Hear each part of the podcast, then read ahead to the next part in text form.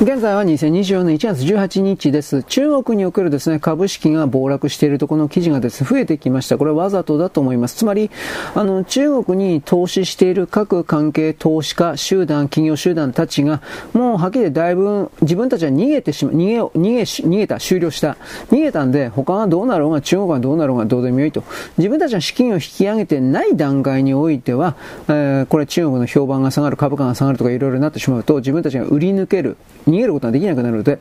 まあね、中国に対してのいろいろなネガティブな報道というものは西側世界のあらゆるところでストップかかってましたが、人口が減ってるだとか、実は人口が14億人もいないだとか、そそういうことを踏まえる本当。だけれども、あのー、なんというかね、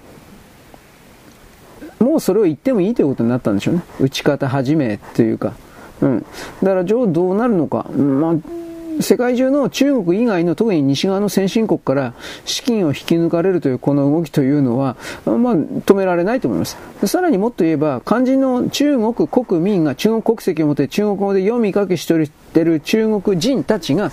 少なくとも中国の株式金融商品なんかに関して、不動産に関しては、これはお金突っ込めば突っ込むほど、ドブに金捨てるようなもんだという理解が、まあ、バレちゃって、確信になって、で、そのことで、えー、なんというかですね、ああ、これ日本、日本株買うわ。みたいな感じで、日本株がバカほど売れている。中国人に売れている。で、中国の株価は大暴落してるけど、その引き抜かれた金が全部日本株に突っ込まれているので、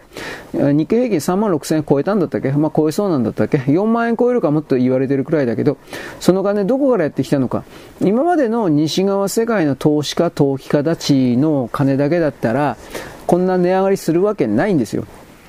これが今まで日本の市場にあのお金突っ込んでなかった新規の顧客としての中国人というものがどっかんどっか今日本の株買ってるということで4万円超えというのはある意味本当かもしれないですね。ただそれが日本の本当の意味における実体経済というものを表しているのかというとちょっとあの砂上の楼閣または、えー、バブル泡でしかないだろうなと思います。あんまり調子乗っちゃいかんということですね。ただまあ、そういう形で日本が結果的に今評価されつつあるという意味は考えないといけない。日本は結局、まあ、失われた20年、30年とかですね、散々文句言われて、これわざとですよ、中間北朝鮮的な人たちが日本を貶める、言葉の力で貶めることによって、日本に投資をさせず、これからは中国だ、そして中国の株装置になっている韓国だ、というふうな嘘を仕掛けて、それに成功していたような平成の時代だったということを言いますが、令和になってこれらが全部ひっくり返った。まあ、そういう言い方をします。全部ひっくり返ったことによってですね、あこんな奴らに金払っても意味ねえよ。投資したってドブに捨てるようなもんだということの常識がだんだんと醸成されて大きくなってですね、そして今に至っている。で、この動きはおそらくは変えることができない。止めることができない。ひっくり返すことができない。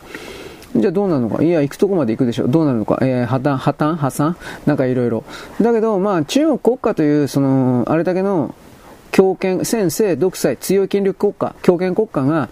あんな AI であるとか監視カメラとか全部含めてのような様々なシステムを構築してしまっているあれらの地域が壊れるか壊れません。中国は崩壊しません。うん、じゃあどうなるのか弱い奴から死ぬんです。